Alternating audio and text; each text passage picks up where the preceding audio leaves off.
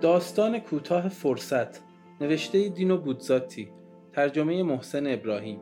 زائرینی که بیهوده عبادت کرده بودند در راه بازگشت از زیارتگاه گرفتار تندباد طوفان شن و تب شدند و راهزنان تقریبا هر شب بر آنان تاختند. اما سرنوشت جرونکای قدیس را بر سر راه آنان قرار داد و آنان پیش او رفتند و پرسیدند ما همه فقیریم ضعیف و مصیبت کشیده از قدرتمندها برای زیارت به زیارتگاه رفتیم دعا خواندیم همش بی خود بود. حالا پاره پوش و تبدار اینجاییم و دزدان آخرین پولهایی را که داشتیم به غارت بردند حالا که تو قدیسی و راه های خداوند قادر را می‌شناسی برای من توضیح بده آیا همیشه همینطور خواهد بود؟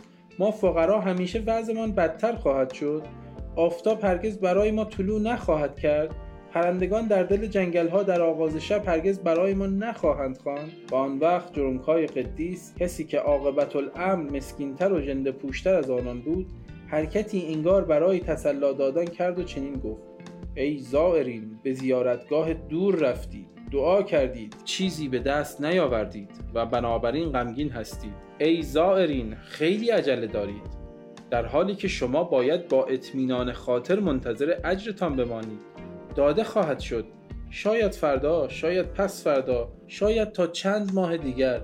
یا اینکه طی سالیان اما داده خواهد شد. امکان دارد که آن درست منتظر ساعت قبل از مرگ شما باشد تا داده شود و قلب را تسلا دهد. ولی داده خواهد شد. گوش کنید ای زائرین. خداوند زعفا و اقویا تیر روزان و اقنیا کرم و عقاب مساکین و قدرتمندان تاج زرین بر سر را خلق کرده است. و این یکی از بزرگترین رازهای زندگی است که ما خاضعین با سرفرود آوردن در مقابل این ناشناخته برایش احترام قائلیم. با وجود این انسانی این چنین بدبخت و مصیبت زده وجود ندارد که خدای جاویدان فرصتی به اون نداده باشد. زندگی نومیدانه وجود ندارد که شعاع نور خودش را نداشته باشد. هرچند مختصر شاید یک ساعت شاید فقط یک دقیقه در طول تمام زندگی بلند اما انسان در آن دقیقه اجر خود را خواهد گرفت و روحش تا فراز ستارگان عظمت خواهد یافت. برای ارتباط با ما آیدی صوفی underline couple را در اینستاگرام جستجو کنید.